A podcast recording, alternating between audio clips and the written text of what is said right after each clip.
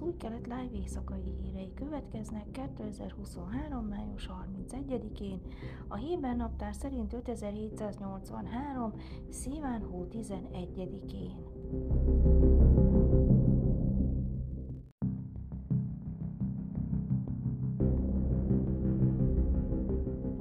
Mahmoud Abbas, a palesztin hatóság elnöke aláírt egy elnöki rendeletet, amely kriminalizálja a palesztin Nakba tagadását.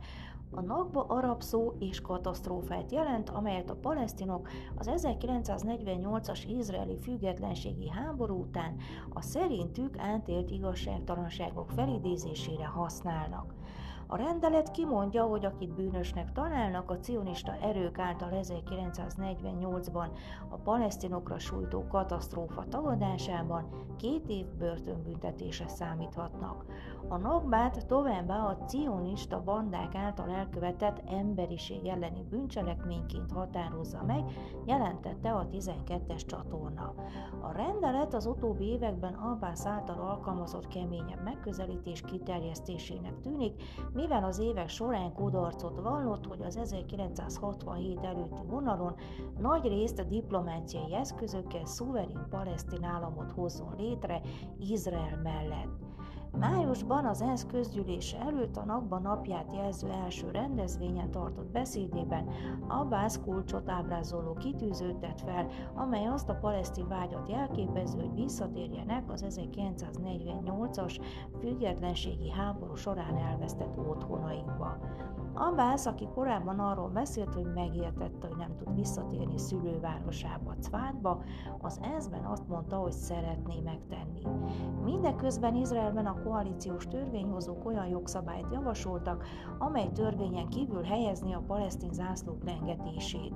A jobboldali törvényhozók régóta elutasítják a Nakbáról szóló palesztin narratívát, és néhányan arra figyelmeztették a palesztinokat, hogy újabb Nakbát fognak rájuk küldeni, ha továbbra is palesztin zászlókat lengetnek.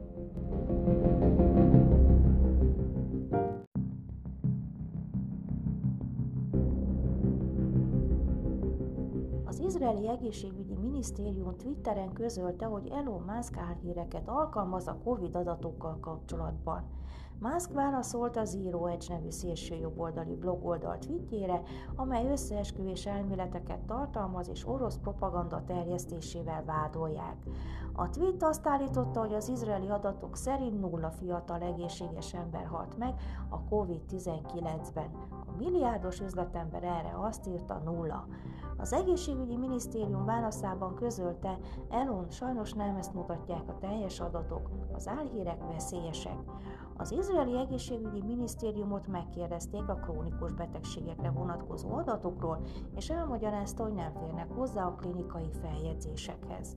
A klinikusoktól tudjuk, hogy meghaltak fiatal emberek a Covid-ban, és remélhetőleg a közeljövőben elérhetők lesznek az erre vonatkozó adatok az egészségpénztáraktól, tette hozzá a minisztérium. A Twitter megjegyzést fűzött a Zero Hedge tweethez, amelyben megjegyezte, hogy az izraeli egészségügyi minisztérium félreinformálónak nevezte ezt a cikket. Izrael nem sokkal a kovid tizenkilenc elleni védőoltások kétezer-húsz végén történő bevezetése után gyors tömeges oltási akciót indított és adatokat tett közzé mind a vakcinázásról, mind a Covid eseteiről. Amellett, hogy segítik a közegészségügyi szakembereket, az adatokat oltás ellenes aktivisták és mások is felhasználták, hogy manipulálják a számadatokat, hogy alábecsüljék a Covid súlyosságát vagy az immunizálás hatékonyságát. Az egy egész hat millió Twitter követővel rendelkező Zero Hedge olyan cikkeket is publikált, amelyek kétségbe vonják a vakcinát. A Twitter tavalyi megvásárlása óta eltelt hónapokban Musk több összeesküvés elméleteket terjesztő Twitter kommunikált és növelte láthatóságukat is. Bejegyzései hamis vagy félrevezető állításokra hívták fel a figyelmet a Nancy Pelosi férje elleni tavalyi támadástól a közelmúltban Texasban történt tömeges lövöldözésig.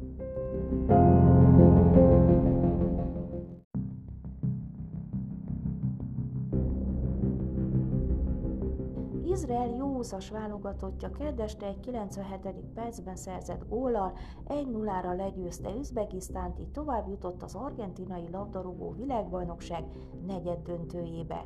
Miután kilencvenhat percig egyik fél sem kapott gólt, Anan Kalaili közelről betalált, ezzel lényegében eldöntve a mérkőzést, így Izrael bejutott a húsz év alatti labdarúgók világbajnokságának negyed döntőjébe, ahol a szerdán sorra kerülő Brazília-Tunézia mérkőzés győztesével találkozik.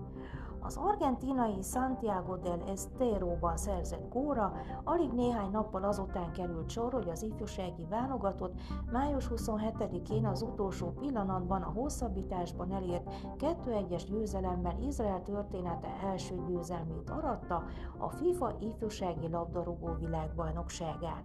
A szombati győztes sugánssal ellentétben, amely egy sor okos gyorspaszból állt, a keddi döntő úgy tűnt, hogy inkább a szerencsém múlott.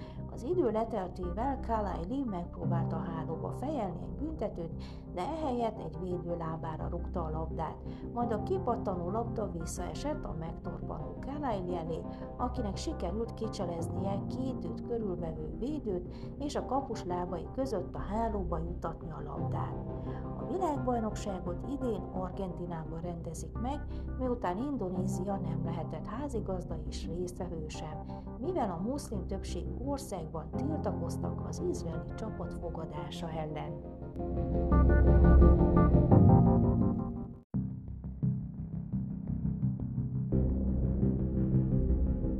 Időjárás. Csütörtökön felhős idő várható. Jeruzsálemben és Tel Avivban harminckettő, Hajfán huszonnyolc, Eiláton negyven, míg Ásdodban harminchárom fokra lehet számítani. Ezek voltak az Új Kelet Live hírei szerdán.